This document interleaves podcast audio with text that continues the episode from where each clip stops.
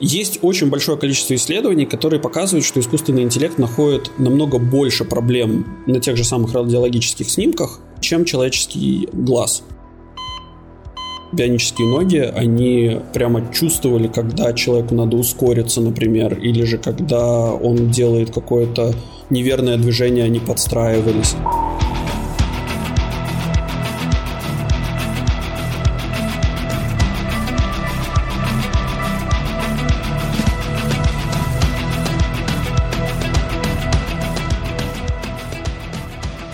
Друзья, привет, с вами подкаст проекта бесконечности. Меня зовут Антон, и мы возвращаемся после долгих новогодних каникул в России. В других странах каникул практически не было, только на рождественских. Со мной второй ведущий Андрей. Андрей, привет. Всем привет. И в этот раз у нас, я думал, международный опять подкаст получится, но не совсем, Андрей, в России. В этот раз, да, сегодня пишет у нас, по крайней мере, этот выпуск. И мы будем сегодня говорить про IT в медицине. И сегодня я пригласил э, хорошего моего знакомого Юры с э, солнечного острова Мальта. И мы обсудим сегодня вот э, очень много интересных тем. По крайней мере, постараемся. Юра, привет. Привет, привет. По традиции, вкратце так, в двух словах расскажи немножко о себе, вообще как ты пришел в эту профессию, кем ты работаешь? Я являюсь э, медицинским инженером, родился я в Латвии, и, собственно, я закончил университет по специальности медицинская инженерия и физика, медицинская тоже, соответственно. Потом, собственно, я устроился в компанию, которая, собственно, занимается производством медицинского оборудования. Это крупный концерн Siemens, который занимается не только телефонами, но и другими замечательными устройствами, в том числе медицинским оборудованием. И тут как бы моя началась карьера становления инженера. Первое время я работал в Латвии, потом меня внутри компании меня перебросили на Кипр, где я проработал еще 5 лет. И вот сейчас меня перебросили на Мальту, где я уже вот тоже работаю в индустрии 7 лет. Специализируюсь я в основном на крупном радиологическом оборудовании, такие как компьютерная томография, магнитно-резонансная томография. Был у меня, правда, промежуток времени, когда я увлекся лабораторными, точно такие же аппараты, компьютерная томография, магнитно-резонансная томография, но для исследовательских центров, это для исследования на лабораторных животных, да, то есть это всякие мышки, крыски, кролики Обезьянки. и так далее. Обезьянки меньше, в основном все-таки используют крыс, потому что ДНК очень сильно совпадает с человеческим. Тоже такой вот интересный опыт у меня в жизни был, и этот опыт позволил мне очень много путешествовать по России и тоже ознакомиться с некоторыми... Особенностями, особенностями российской медицины, да? Да, именно так, да, особенностями. Ну, а в основном я сейчас вот уже сижу на Мальте, все хорошо, продолжаем работать. А расскажи, как ты вообще начал работать вот в этой сфере? Как ты сюда пришел? Ну, как я и говорил, я учился на это. После окончания университета у меня было два пути. Идти в науку или идти в, собственно, в медицинские учреждения и предоставлять сервис инженера, да, то есть починить оборудование, наладить его, установить и так далее. Если я не ошибаюсь, это был, по-моему, 2007 год, на самом деле абсолютно случайно я туда попал, потому что так сложились звезды, что в тот момент, когда я подумал, что вот все-таки надо искать работу в индустрии, в которой я, собственно, планирую свою жизнь и карьеру. Из компании Siemens в этот момент ушел человек, и им нужна была замена. И они набирали людей. И я туда попал просто, вот и все. Ничего интересного. А потом уже внутри компании перемещался между другими странами. Как я вообще решил таким делом заниматься, это отдельная история, которая тоже заслуживает, мне кажется... Отдельного подкаста. Отдельного подкаста. выпуска, да отдельного подкаста, но если вкратце, я пришел, когда поступать в университет, было несколько очередей, куда поступать, да, то есть было огромное количество вот этих факультетов, куда подавать документы, и было две огромные очереди. Один был на транспортно-телекоммуникационный факультет, просто огромная очередь. И на экономический была тоже огромная очередь. И я так посмотрел между ними, смотрю, стол вообще без очереди, сидят два одиноких человека. Думаю, ну, наверное, мне сюда. И я подошел к ним, говорю, а какие у вас есть специальности? Они говорят, ну вот у вас, типа, есть такая специальность, а вот у нас есть, открылся новый курс биомедицинской инженерии и нанотехнологии, по-моему, назывался как-то так он. И я такой говорю, о, прикольно, у меня мама, значит, медик, а папа инженер. Думаю, ну вот я как раз по бровочке-то и пройду по касательной между между обоими родителями. Ну и вот как-то так тоже, да, случилось. Окей, слушай, а вот сейчас очень много говорят, мы опять живем сейчас в 21 веке, сейчас это цифровой век. Можешь рассказать про то, вот как происходит цифровизация медицины в наше время, потому что сейчас очень активно идут всякие электронные книжки, болезни, еще всякие вот такие вещи. В чем сейчас вот основное направление в цифровизации медицины? Глобальный вопрос, понимаю. Я даже растерялся. Ну, мы можем как-то попробовать его сократить. Вот цифровизация медицины. До сих пор есть врачи, естественно, они будут еще очень долго, с этим никто не спорит, это очень важная профессия. Но вот какие такие вещи уже внедрили в медицину, где именно используется цифровизация? Ну смотри, во-первых, если мы говорим про радиологию, моя сфера, которая uh-huh. там рентгеновские аппараты или компьютерная томография, магнитно-резонансная томография, ультразвук и так далее, уже никто практически не печатает снимки на пленку. А если и печатают, да, то есть если это очень прям старое оборудование, то эту пленку потом прогоняют через специальный дигитализатор, назовем это так, который оцифровывает эту информацию и потом сохраняет ее где-то. Потому что все-таки в наше время удобнее с компьютера это, конечно, все описывать и отправлять куда-то. Если мы говорим про лабораторное оборудование, имеется в виду анализы крови, всякое такое, биохимия крови, мазки на, на посев, что-нибудь такое, то в целом это все еще происходит плюс-минус аналогово, я, правда, не могу сказать точно за все сферы вот, вот этих процессов. То есть, если нужно смотреть, например, под микроскопом что-то, то, понятное дело, это будет, скорее всего, делать человек. То есть, а искусственному интеллекту это пока еще не доверяют. Хотя очень много разработок ведется в этом направлении.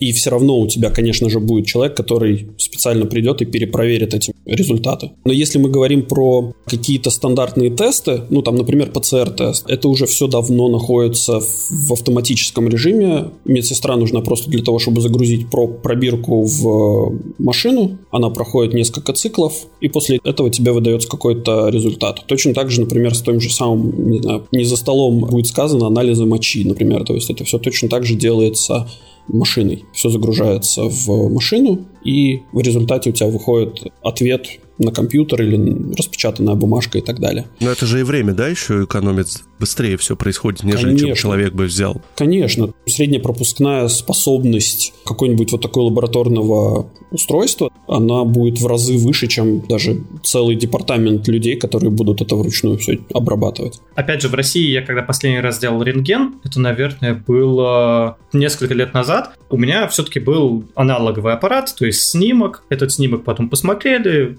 нашли что-то как у меня с костями не так. В Израиле, например, там уже все цифровое, как ты и сказал. Мне интересно именно стоимость самого оборудования. И вот если его покупать, на сколько лет его обычно хватает, то есть срок службы этого оборудования. Вот можешь сказать, сколько будет стоить? Ну, давай начнем с одного аппарата. Не чтобы все больницы перевести, а вот один аппарат сколько примерно по рентгену стоит? Давай диапазон. Да, Хотя диапазон бы. примерно. Смотрите, аппарат Sony. ультразвука можно в целом, в принципе, какие-то относительно самые дешевые модели в таких не очень сложных комплектациях. Э, я, извините, я не смогу сказать цифру в рублях, вы потом как-нибудь сконвертируете. В Или евро. В да. евро. Это будет стоить в районе 60-70 тысяч угу. евро. Если мы говорим про какое-нибудь более сложное устройство, например, рентгеновский аппарат, там будет, значит, от 100 до 200 диапазон цен. Если мы будем говорить про компьютерный томограф, то это будет уже от 600 тысяч до миллиона. А если мы говорим про МРТ, то это будет от миллиона до двух. Про лабораторное оборудование я так сходу не скажу, потому что это не совсем моя сфера, и я даже диапазон цен вряд ли могу назвать. Но у Siemens компании есть продукт, который называется Ателика. Это такой комбайн, то есть он модульный, и в него можно вставлять разные модули дополнительные. Это конвейер. С одной стороны ты загружаешь какой-то образец, и в конце он тебя абсолютно автоматически прогоняет через все тесты и в конце выдает тебе ответ, результат. В зависимости от модулей он может стоить и больше миллиона. Но очень часто в лаборатории, правда, потому что лаборатория, она держится на расходных материалах, и очень часто лаборатории просто получают в подарок от, собственно, компании оборудование, а потом компания отбивает стоимость устройства на расходных материалах. Ну, как классические принтеры, которые стоят условно да, 1000 да. рублей, а вот картридж к нему уже стоит там по 3000, хотя должно угу, быть да. наоборот, себестоимость убивается. Окей, понятно, спасибо. По поводу того, что сейчас вот современное оборудование все становится более умнее, ну, по крайней мере, хочется в это верить, что больше как раз вот компьютеры, ну, стараются, да, дать Насколько вот тебе, как вот инженеру, ну, я так понимаю, ты же занимаешься и отладкой, да, и все, и ремонтом вот этого всего оборудования, насколько сложнее тебе становится вот ремонтировать, разбираться во всем этом? Честно говоря, становится намного легче. Потому что очень часто политика компании, в которой я работаю, она говорит о том, что я не пытаюсь выявить проблему на уровне компонент. Я выявляю проблему на уровне плат или же каких-то mm-hmm. узлов, назовем это так. То есть очень часто идут под замену. То есть если ты видишь, что у тебя проблема в этом узле, ты просто меняешь полностью узел, на новый, старый отправляешь на завод, чтобы они разбирались, что с ним не так, и каким-то образом его чинили. И в этом смысле работа инженера, который находится в больнице, она становится намного проще. Потому что тебе просто нужно понимать, как устройство работает. Компьютер тебе по ошибкам, он тебе приблизительно покажет, куда нужно смотреть и чего нужно тестировать.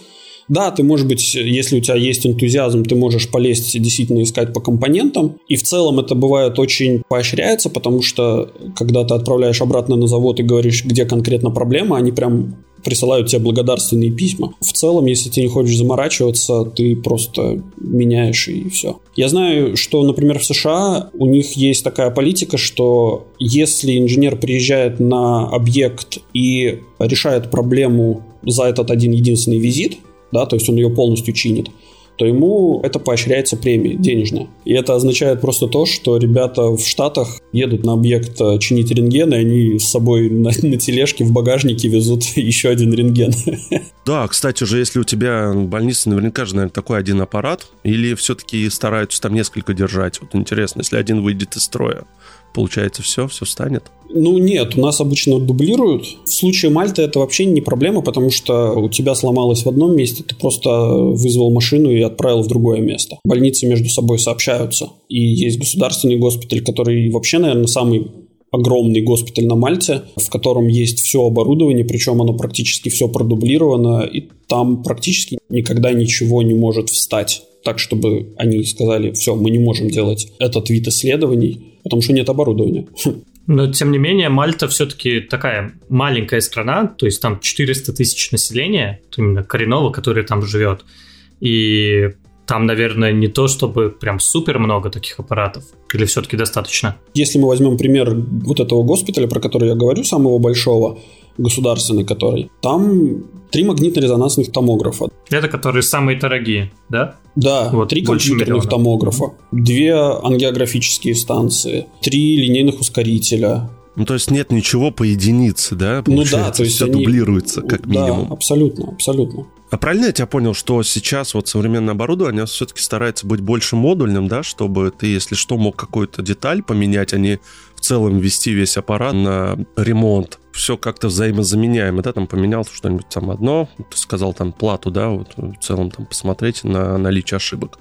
То есть в целом сейчас завязан, получается, все равно да, на каком-то центральном процессоре по большей части. Ну, это к этому стремится все. Это еще не доведено до ума, но к этому все стремится. Вся проблема заключается в том, что у тебя не может быть одного процессора, который все это контролирует. У тебя должна быть... Ну, конечно, конечно. У тебя все должно быть разнесено, то есть какие-то должны быть дублирующие вещи. Насколько это получается, я не знаю. Я как старый, как old fuck, да, как говорится, я все-таки ну, считаю, что оборудование, которое делали, когда я только начинал, да, в 2007 году, оно было более надежно, как мне кажется, и более удобно для сервиса. То есть оно стало более удобно для использования. Сами пользователи, они наоборот счастливы, потому что все упрощается и, и там где-то есть какие-то элементы искусственного интеллекта, которые тебе подсказывают, что ты делаешь что-то не так. Если ты там прям совсем потерялся, тебе система сама может подсказать, какую кнопку нажать, чтобы все заработало обратно. То есть в этом смысле, конечно, технологии действительно идут вперед, и огромный прыжок, да, вот за последние 14-15 лет, который я наблюдаю воочию, он, ну, технологический прорыв, он прям действительно большой. Но с точки зрения сервиса, из, из того, что именно обслуживание оборудования, все стало, становится сложнее. все посложнее, конечно, да. У всех сейчас есть такое опасение, что искусственный интеллект условно там начнет решать э, работы вот многих сотрудников. Можешь ли ты по своим мироощущениям сказать, насколько сейчас искусственный интеллект действительно вот это оборудование может обслуживать, если раньше требовалось условно 10 врачей, сейчас, возможно, достаточно одного врача. Насколько ваше оборудование лишает людей работы? Либо, наоборот, добавляет работы? Слушай, ну вообще это неправильный подход. Мне кажется, что это не лишение работы, это возможность людям заниматься чем-то другим, более творческим. Универсально, может быть? А, творческим? Творческим, творческим. То есть, например, докторов в ближайшие 10-15 лет никто никуда не выгонит. Просто потому, что нужен человек, который бы перепроверял то, что искусственный интеллект тебе говорит, что с этим пациентом не так – и ты должен поставить физически подпись под этим подо всем, просто потому что нужен человек, который потом будет нести ответственность. Да, Машину проблема в вагонетке. не сможешь. самый. Да, да, да. Ну да. Поэтому, если и будут какие-то сокращения, то это будут сокращения среди какого-то младшего медицинского персонала. Младший медицинский персонал, я, честно говоря, не совсем уверен, что они прямо счастливы ходить на эту работу. То есть я понимаю, что они выбирают свою профессию по призванию души, но в какой-то момент, вот у меня лично такое ощущение, что у людей спадают розовые очки, что они будут сейчас помогать другим людям, и они как-то уже начинают потихоньку подумывать о том, что, а может быть, я могла бы чем, или я мог бы чем-нибудь другим заниматься.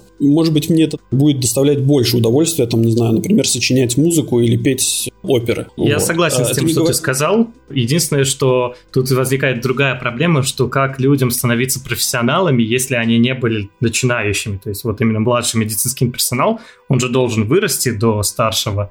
Он не может вырасти, потому что, опять же, вот сокращение среди младшего персонала. На самом деле такая проблема, она присутствует много где, и сейчас я не говорю, что это плохо, это, естественно, просто эволюция, и к этому мы все-таки, наверное, идем, и с этим я согласен. Ну, Андрей, смотри, видишь, мы можем взглянуть назад, в истории уже было много раз, когда да. человечество боялось того, что они лишатся работы, и надо выпрыгивать из окна, потому что мы не можем содержать свою семью. И никто не выпрыгнул. Ну, были, конечно, те люди, которые не смогли с этим справиться.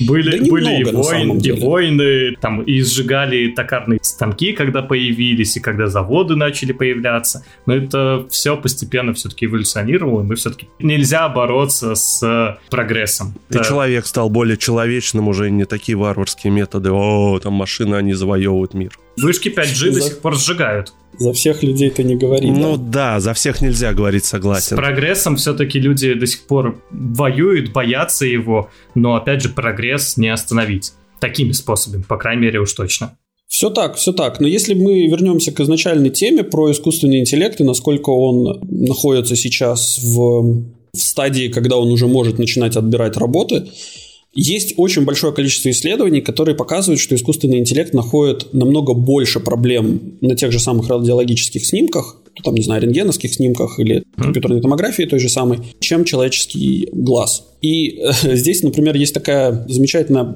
проблема, что доктор, он ищет, в чем проблема. Он не смотрит на весь снимок в целом. К нему приходит пациент, он говорит, у меня болит нога, например. Доктор очень часто пошлет его на рентген ноги, а не на рентген спины, например, откуда может быть болезнь.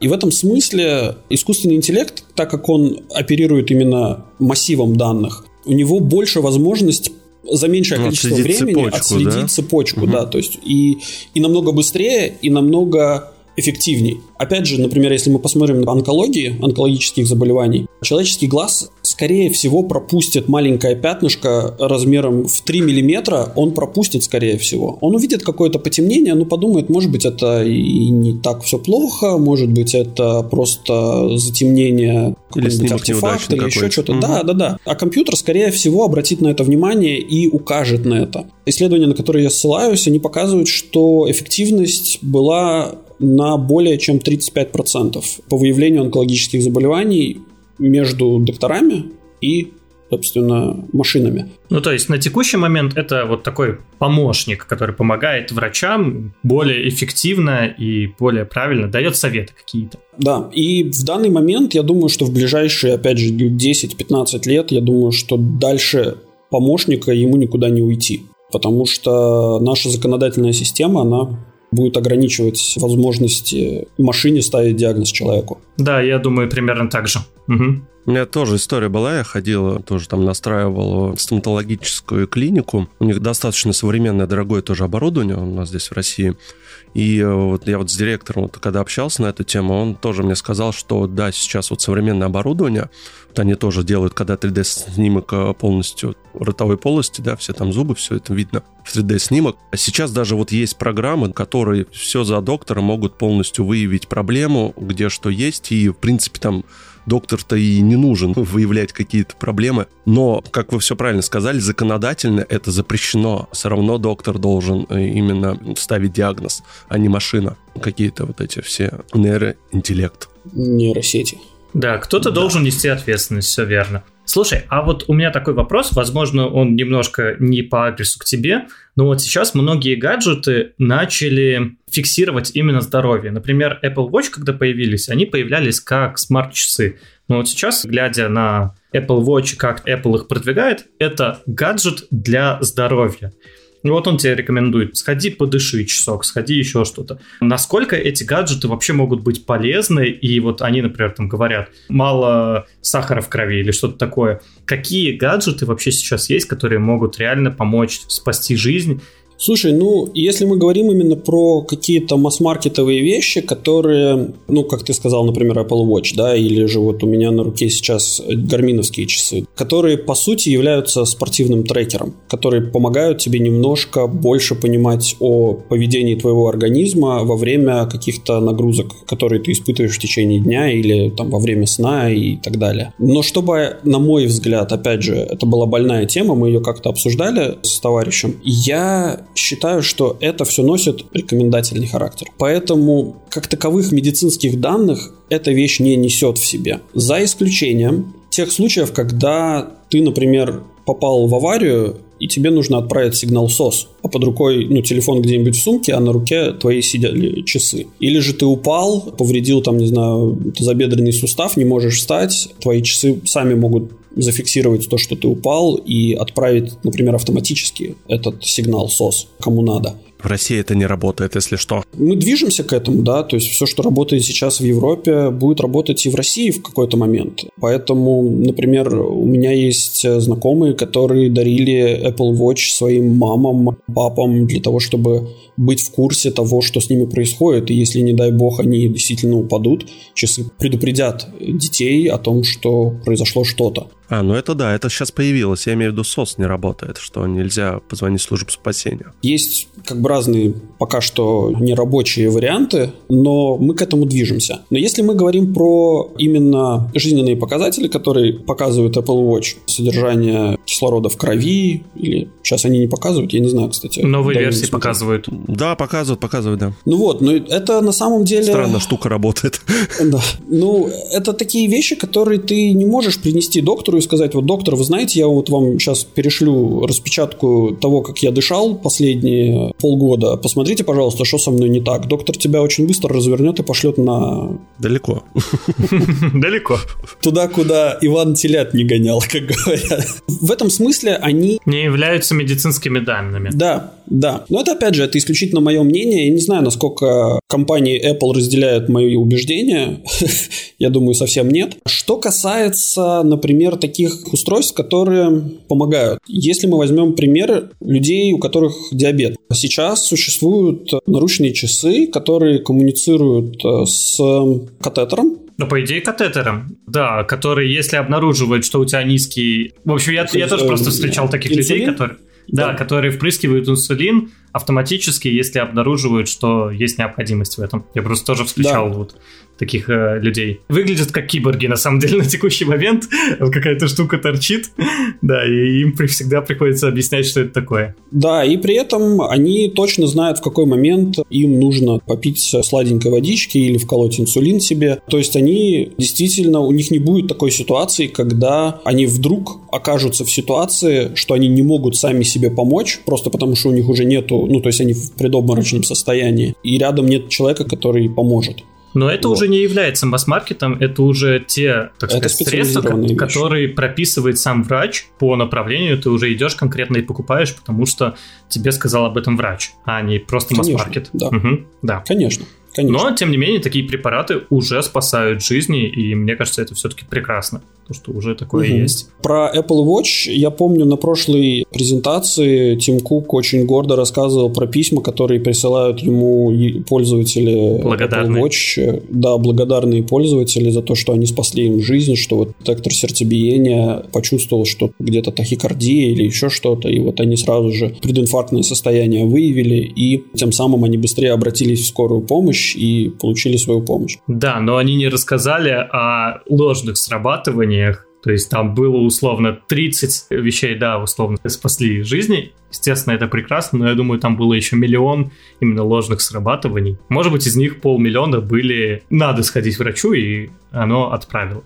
Но оно что же, когда отправляет, оно всегда предлагает тебе отменить, если что, отправку. Если ты не отменяешь, ну, да. то тогда уже отправляет. Поэтому, в принципе, есть возможность именно отмены. Конечно, конечно. Но я именно про это и говорю, что в данный момент это хорошая игрушка, которая просто может подсказать тебе в какой-то момент, где, зачем последить в вопросе своего здоровья. Ну, это фитнес-гаджет больше, да, да ну, нежели как, как чем медицинский какой-то. прибор – это бесполезная вещь. Ну, просто на текущий момент именно Apple, вот как это выглядит, они позиционируют помогающий поддерживать они консультируются здоровье. же с врачами, они всегда позиционируют да, да, себя, да. что да, вот мы вот проконсультировались, и мы считаем, что это будет вам полезно. Я участвовал 4 года назад в хакатоне в медицинском, мы заняли как раз первое место, и мы тоже делали систему, которая в том числе а если ты там условно падаешь, он видит, что у тебя там проблемы, и он отправляет звонок в скорую с твоим местоположением, и скорая может приехать и помочь тебе. Ну, это так, игрушки, которыми мы баловались. Вот я баловался 4 года назад. Ну, какие-то денежки выиграли даже. Приятно было. Добавлю еще в корзинку медицинских именно устройств, которые, ну, гаджетов, назовем это так, хотя они, это медицински прописанные гаджеты доктором. Это контроль стимулятора сердца, например, да, люди, у которых стоит стимулятор, они, их стимулятор, он соединяется с их наручными часами и говорит им, если заряд батареи падает или еще что-то, ну, вот такое. Вот проблема есть. у них в аэропорту всегда возникает. Ну, абсолютно. У меня проблем, правда, не возникало. У меня я по другой причине вынимал. У меня был имплант в руке. Я в свое время сломал руку, и мне спицу вставляли. Но у меня было такое, что я позванивал периодически в аэропортах. А у этих ребят, я думаю, прям проблем в три раза больше. Ну да, есть такое. Кстати, да, мы не затронули тему вот насчет инвалидности и насколько сейчас стремительно развивается именно вот эти все э, руки, которые там тоже с искусственным интеллектом, они же сейчас роботизированы же есть. Мне кажется, это тоже достаточно интересная тема, она очень активно развивается. Пару лет назад смотрел лекцию на Теде, вот эту презентацию на Теде, где мужик с двумя оторванными ногами, ему оторвало обе ноги, он на бионических протезах танцевал с другой девушкой, у которой ну, не было одной ноги, и она всегда мечтала танцевать и это выглядело космос какой-то. Честное слово, я прямо обалдел. Бионические ноги, они прямо чувствовали, когда человеку надо ускориться, например, или же когда он делает какое-то неверное движение, они подстраивались. Ну, то есть это прямо фантастика какая-то. Ну, это дорого очень. Да, это погоди, да, массово. Не-не-не, это не массово. Хотя я думаю, что в Штатах это уже процедура, которая доступна людям. То есть это уже не вышло за пределы экспериментальной медицины, назовем это так. То есть это невероятно дорого. Операции будут стоить невероятных денег, но зато какой эффект.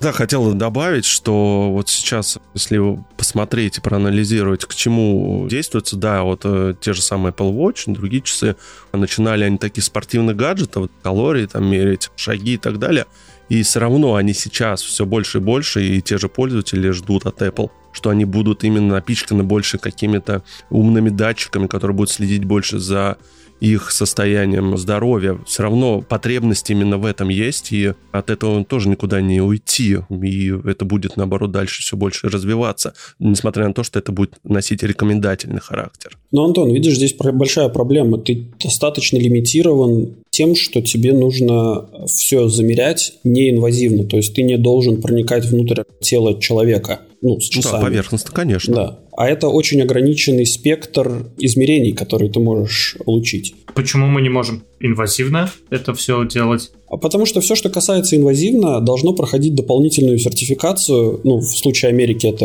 FDA, в случае Европы это какая-то другая организация, в случае России это третья организация, Китая четвертая и так далее. То есть каждой организации нужно пройти сертификацию. А что такое пройти сертификацию? Это минимум год собирания бумажек и мольбы о том, чтобы рассмотрели ваше заявление. Минимум год и огромное количество денег.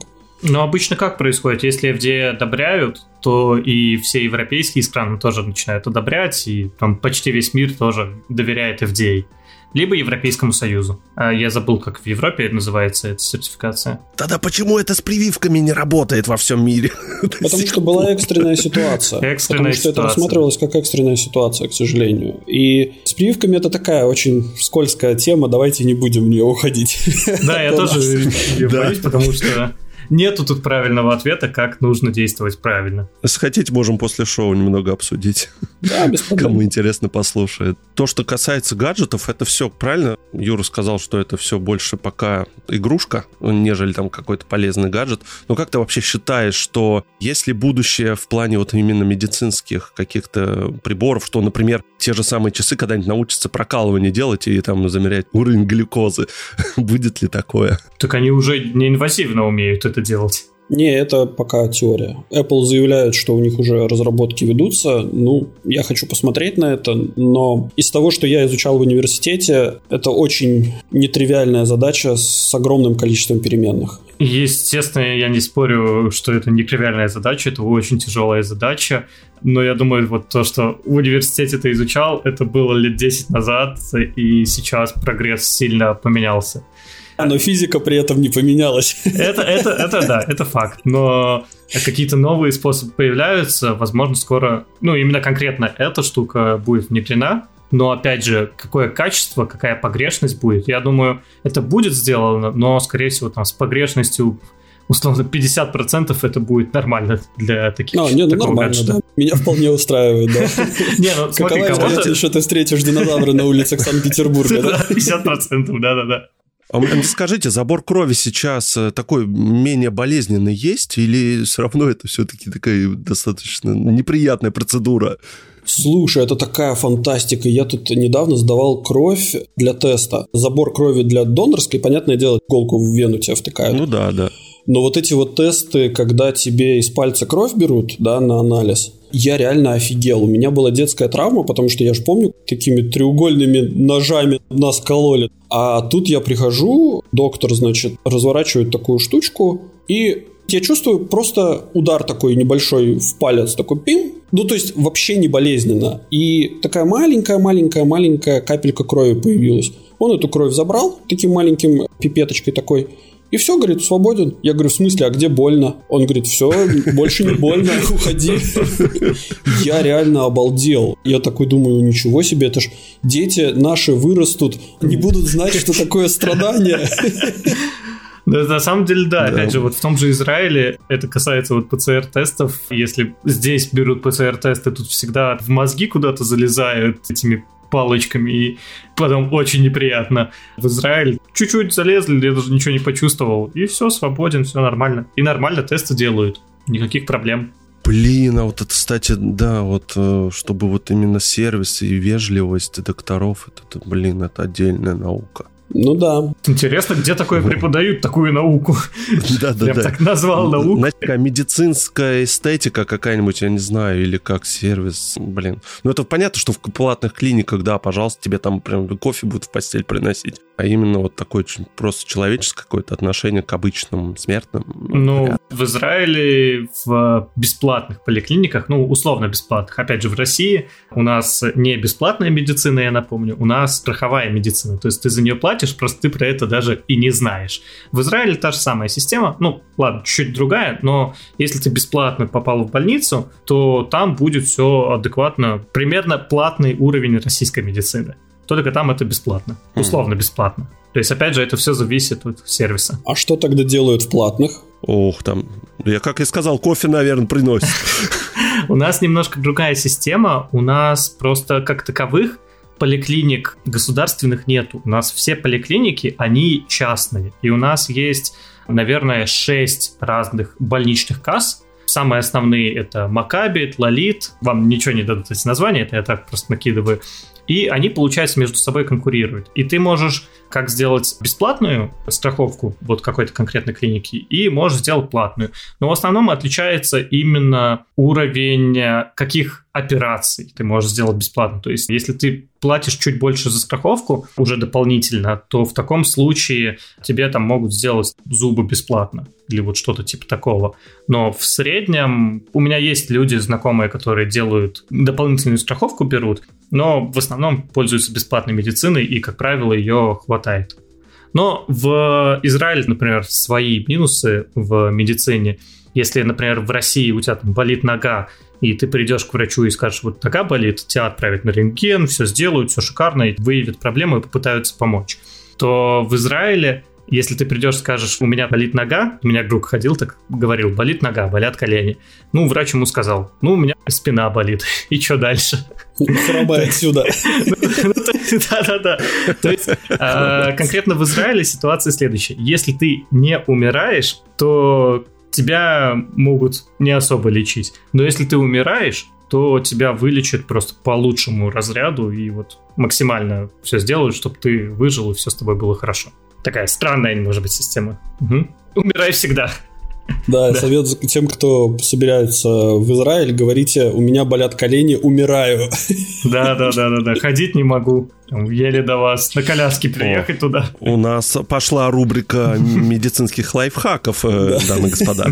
Получается, да. Ну а что, мы живем в России, у нас есть бесплатная медицина, если хотим лечиться в Европе, вот можно в Европе, на Мальте вот тут Юрий может сказать, а я за израильскую медицину отвечаю. Израильская же медицина, она считается одной из лучших в мире, то есть довольно хороший. Да, последнюю тему на сегодня затронем. Это вот как раз электронная книга болезней, общая база данных. То, что мне, блин, чертовски не хватает, чтобы я мог прийти в любую поликлинику, неважно какой страны, ну ладно, ну которой я живу, Россия, Европа, Израиль и так далее. И доктор просто зайдет в мою историю болезни, посмотрит все, что было, и ему не нужно тащить вот эту огромную детскую, которая там тысячу раз каждой было переписано. Вообще эта штука уже где-то работает, но в Америке, по-моему, да, и у них там есть общая база данных, насколько я слышал. Как дела обстоят вот в Израиле, в Европе с этим? Начнем тогда с Израиля. У нас все по карточкам, то есть у каждого есть карточка своей медицинской клиники. У меня конкретно это Макаби, это одна из самых популярных медицинских клиник в Израиле. И я всегда, когда прихожу, я либо вставляю эту карточку в автомат, чтобы мне записаться куда-либо, либо записываюсь через мобильное приложение, как в России. Это что касается конкретно записи. Что касается конкретно медицинских данных, да, есть электронная книга, где ведутся именно список моих болезней, мое состояние, все это есть. Оно привязано вот конкретно ко мне, к моему ID, то есть ID это у нас паспорт, так называется номеру паспорта. документ. Да, да, да, да. У нас просто паспорт это загранпаспорт называется. А именно паспорт, который в России, паспорт это ID-карт. Ну, как и в Европе, по сути, то же самое. И, по сути, да, у нас есть электронная книга болезней, но из-за того, что нужно соблюдать различную приватность, не каждый врач может посмотреть данные о тебе. Ты, если идешь на прием к определенному врачу, допустим, ты идешь к лору, ухо, горло, нос, то он видит только предыдущие приемы, что ты ходил к лору и что он записывал. Он не может посмотреть всю твою историю болезни. Потому что приватность, security и все дела. Я, если честно, наверное, полностью не скажу, как работает система именно если мы хотим говорить про как получить врачу полный доступ к твоим данным. Наверное, такие способы есть, но по умолчанию их нету, и врач не может узнать всю историю болезни, потому что это персональные данные, к которым нету доступа у всех подряд. Получается, у каждого доктора свои персональные данные, что ли? Как-то очень странно. Да, если ты идешь к лору, то он может посмотреть только информацию, которую, то, что предыдущие походы к лору либо то, что ты сам ему лично рассказал. Но именно всю информацию, не знаю, что у тебя там аппендицит вырезали, этого он увидеть не может. Ты говоришь это про одну сеть частных клиник, которые у вас есть в Израиле. А если это касается национального уровня, то есть если представим, что ты так получилось, что тебя скорая помощь привезла в другую больницу, потому что она была ближе, то доктор сможет посмотреть какие-то твои предыдущие записи в другой больнице или нет? На самом деле я точно тебе сказать не могу. И если ты там не умираешь, то тебя всегда везут в твою клинику в очень редких ситуациях, наверное, если, может, подстрелили, да даже если подстрелили, и ты военный, у нас же, я напомню, в Израиле идет война, и она не останавливается уже 70 лет, то тебя повезут именно в армейскую поликлинику. Но я не знаю случаев, чтобы возили именно не в твою поликлинику. По-моему, ты там даже обслуживаться не можешь либо тебя могут отвести, сделать какую-то экстренную операцию, но потом ты за это заплатишь большие деньги, потому что ты прописан в другой поликлинике. То есть у нас именно поликлиники — это частные организации. Они к государству привязаны, но привязаны только на уровне того, что ты обязан платить такой налог, который называется битох люми. Ты его платишь государству, а государство платит его потом поликлинике, которой ты укажешь. В этом плане нету такого, что именно общая государственная система. Ну, то есть получается, что все ваши больницы, вот эти вот, все сети больниц, они представлены в каждом городе. Да, по крайней мере, Макаби и Тлалит, вот эти две поликлиники самые крупные, да, они представлены везде, но когда я заполнял последний раз битох Люми и выбирал, в какую поликлинику меня прописать, то там было еще четыре поликлиники, про которые я даже не слышал, я название сейчас не помню, я не знаю, что это за поликлиники. А Макаби и Тлалит, да, они действительно представлены везде, и я не видел, чтобы не было какой-то поликлиники где-либо. Вот из этих двух. Ну, получается, это конкуренты. Так, Интересно. Юра, как у вас? Слушай, ну вообще про вот этот национальный архив пациентов я первый раз услышал, собственно, когда я в 2007 году в Латвии решили это дело все имплементировать. В самом случае, все, что касается радиологии. Базы данных синхронизировать, я думаю, совершенно не проблема. Но я, честно говоря, не знаю, как это в Латвии, в чем это закончилось. Но ввиду того, что сейчас в Европе введены вот этот э, GDPR... Закон о персональных данных. Да, я думаю, что это очень сильно как-то все пошатнулось, потому что вся проблема будет заключаться в том, что есть государственные клиники в Европе, то есть есть государственные, а есть частные. Государство частные может обязать делиться информацией с государственной клиникой, но при этом она не может обязать их делиться между двумя частными клиниками. То есть пациент попал, ну, например, он ходит в одну больницу, например, больница Сент-Джеймс, а потом он поехал и устроился в какую-нибудь другую, приехал проверяться в другую больницу. Вторая больница не получит информацию о его предыдущих визитах. Также у нас. И это, собственно, из-за проблемы того, что частная клиника не готова делиться своими данными с другой больницей, потому что они конкурируют. Например, условно говоря, возьмем пример Мальты. На Мальте медицина бесплатная для всех людей, которые платят налоги, то есть для всех резидентов. При этом Частные клиники, они остаются частными, и, соответственно, если ты не хочешь ждать в очереди, пожалуйста, в частную клинику. В частных клиниках цены могут варьироваться, то есть рентгеновский снимок может стоить от 30 до 70 евро, например, за обследование. Что мне мешает взять, пойти, например, сделать рентгеновский снимок подешевле, а потом прийти в другую больницу и сказать, ну, у меня уже есть рентгеновский снимок, возьмите, типа, посмотрите, пожалуйста, и заплатить просто доктору минимальную цену. Так нельзя, да, наверное? Ну вот и, и в этом, собственно, и проблема, потому что делиться никто особо не хочет. Ты можешь распечатку попросить, ты можешь попросить рентгеновский снимок, чтобы тебя распечатали. Ну да, конечно, есть пути, есть э, возможность. Кстати, уже у нас, по-моему, уже больше не печатают. То есть мы все боремся с уничтожением деревьев и пластик, а, опять же, на, на флешке да? там есть, можно, есть, да, и на да, почте. Да, это новое да. веяние. Да, да, да, да, на да, флешечке, на, на диске кстати, на дисках тоже. На дисках я, кстати, у меня в компьютере уже с 2014 года нету считывателя CD. CD-рома? А, да. Ну, у меня тоже. И, и я, честно говоря, задаюсь вопросом, а как они вообще ну, вот считывают? Потому что в больницах тоже не во всех компьютерах это все стоит. Но ты же на ноутбуке сидишь, а в больницах все-таки десктопы стоят, и там CD-ROM обычно ну, чаще, по крайней мере, есть. В последние вот компьютеры, которые я видел, уже нету. И я так схожу, смотрю на это, на все и думаю, ну окей. Кстати говоря, в России тоже, когда делал рентген, мне дали бумажечку и дали диск. И, меня это, так сказать, приятно удивило. Но бумажечку все еще дали. Я не знаю, обязаны они по закону это давать, но вот все еще бумажечку дали. Андрей, смотри, а вот тебе дали этот диск. У угу. тебя там записано все хорошо, ты можешь даже найти CD-ромчик, чтобы прочитать это все. А представь себе, тебе этот диск понадобится через 5 лет. Конечно. Или через 10 лет. Тут наступит небольшой катарсис, да, такой типа, чё?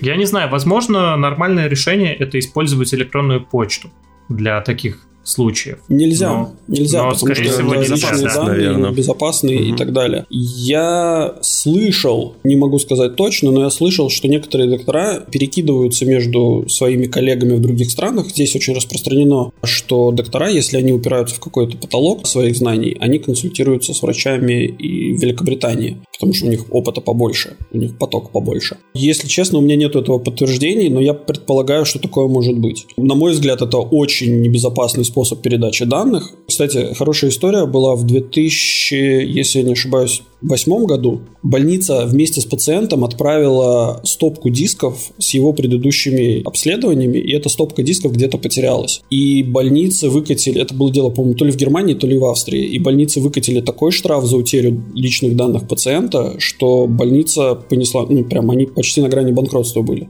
Ну, ты говоришь, да, что по почте нельзя. Ну, да, это понятно. А у нас, допустим, те же самые анализы, а это разве не персональные? Те же самые данные спокойно на почту У нас, посылают. во-первых, закон другой. У нас э, закон о персональных данных – это российский закон, и он не соответствует полностью. Да, там и такого нету, я знаю, GDPR. да. Этого там То есть GDPR, он пожестче, но, например, о российских законах там есть свои приколюхи, Например, о том, что ты обязан хранить персональные данные на серверах, которые находятся в России. На самом деле есть варианты, как хранить их за рубежом, и это разрешено, но ты должен создавать персональные данные на российских серверах, а потом ты можешь скопировать эти персональные данные на сервера, допустим, находящиеся в Европе.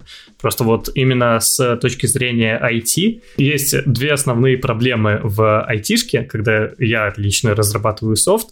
Это когда сталкиваешься с законами персональных данных, либо GDPR, либо схожие законы, либо когда сталкиваешься с секьюрностью.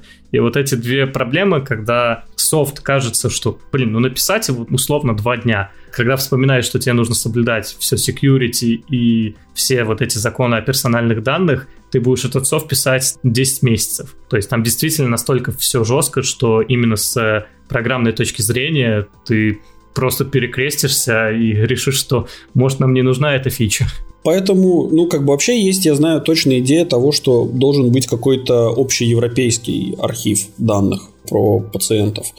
Но с теми путями, которыми идет Европа, я думаю, что это утопия еще лет 10, если это вообще возможно.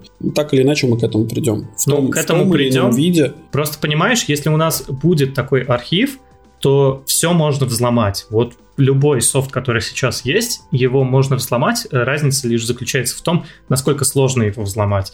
И вот вряд ли какая-нибудь э, вообще организация решит централизовать все данные. То есть это реально вот, представь, сделают такую систему, и все данные всех пациентов будут в одной системе. То есть если одну систему всего взломаешь, ты получаешь данные ко всем людям, живущим в Европе к персональным данным всех людей, живущих в Европе. Но это очень Всю опасно. историю болезни. Угу. Это очень опасная просто система, поэтому я сомневаюсь, что такая система вообще... Да, всем бы хотелось такой системы, и действительно это было бы удобней. Но в 21 веке мы начинаем балансировать между удобством и персональной безопасностью. То есть, э, когда, чтобы компании не знали о нас больше, чем нужно. Опять же, вот тот же самый последняя версия. Ты хочешь сказать, что это всегда будет компромиссы, да? Да, да, да. Это всегда действительно будет компромисс, э, потому что сейчас человечество начинает понимать, что персональные данные это все-таки очень важная штука. Хотя, опять же, я думаю, что на текущий момент 95-99% людей не понимают, насколько их персональные данные важны, чтобы они не утекли куда-нибудь в интернет или каким-нибудь злоумышленникам. Да, ты прав, абсолютно прав. Поэтому, конечно же, я испытываю некий скепсис по этому вопросу. Но идея богата. Идея прямо конечно. того, что ты можешь прийти в любую больницу и получить, ну, как бы у доктора будет возможность посмотреть всю необходимую историю твоих болезней для твоего будущего лечения. Я считаю, что это, конечно, точку. Это да, здесь еще, если с точки зрения, да, именно медицины рассматривать, то это вопрос даже не будущего какого-то лечения, а это вопрос иногда жизни и смерти, когда ты можешь быстрее какой-то диагноз поставить, понять, что с тобой происходит. Ведь бывает э, как раз ход болезни, что идет время на минуты а это тебе могло бы какую-то ускорить принятие правильного решения. Вот. Но опять э, же, насколько я знаю, у врачей, если от них зависит жизнь человека, то они обязаны помочь человеку. То есть независимо от того, находится человек в их поликлинике, то есть, опять же, вот пример, если вот у нас я в Макабе прописан, а меня привезли в больницу Тлалит, врачи обязаны будут помочь. Вопрос потом уже, кому я буду должен денег, этот вопрос стоит на втором, на третьем месте, главное спасти жизнь. И вот в Европе примерно то же самое. Тебе, если жизнь идет на минуты, то тебе по-любому окажут помощь. Опять же, есть проблема. Редко бывают такие случаи, когда без каких-то данных персональных могут сделать какие-то неправильные случаи. Но, конечно, такое бывает. Самое банальное, на что у тебя аллергии, на какие препараты, чтобы ну, они, да. по крайней мере, могли да. сразу тебе, да, там вколоть нужно, и зная, что у тебя какое-то обезболивающее, ты можешь умереть. Будут действовать по ситуации. Но, опять же, и в Европе, и в Израиле, я уверен, и в России первоочередное это будут пытаться спасти жизнь. Да, возможно, не все данные у них будут, но будут работать с тем, что есть. Ну да, опять же, и в медицине у нас тоже будет с вами компромисс в любом случае. Да, конечно. Антон, помимо вот того, что ты привел пример по поводу аллергии на какие-то антибиотики или еще на какие-то препараты угу. медицинские, помимо вот этого, наверное, больше-то особо и нету вариантов, потому что все остальное это из разряда сериала «Доктор Хаус», где таких случаев просто там один на 10 тысяч. Да, это понятно, это, конечно, миллион даже бывает, даже конечно. 10 миллионов, да, возможно. Наверное, все-таки 10 тысяч, потому что действительно препараты, редко у кого есть какие-то аллергии на какие-то препараты, либо о них сами люди даже и не знают. Ну, в таком случае врач действовал по ситуации, и если действительно врач сделал все правильно, то есть как регламентирован, то к врачу вопросов не будет. Ну, то есть, да, его там могут а Да, Андрей, это уже мелочи, человеческая жизнь просто да, потеряна. В, я, я про это, да. В первую очередь врач будет действовать по ситуации и спасать человеческую жизнь. Дальше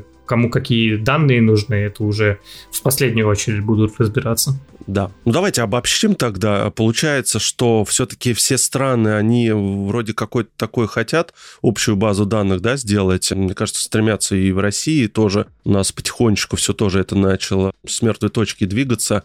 Ввели электронные больничные, сейчас обязательные. Это вот такие первые шажки, и препараты уже можно продавать удаленно, и говорят, что даже рецептурные хотят сейчас внести законопроект, чтобы можно было по интернету продавать. Ну и туда же алкоголь и туда и далее, далее. Скоро все через интернет можно будет. У нас вот, да, вот такой получился выпуск. Мы вот постарались затронуть, на самом деле, как обычно, да, у нас, Андрей, в проекте бесконечности.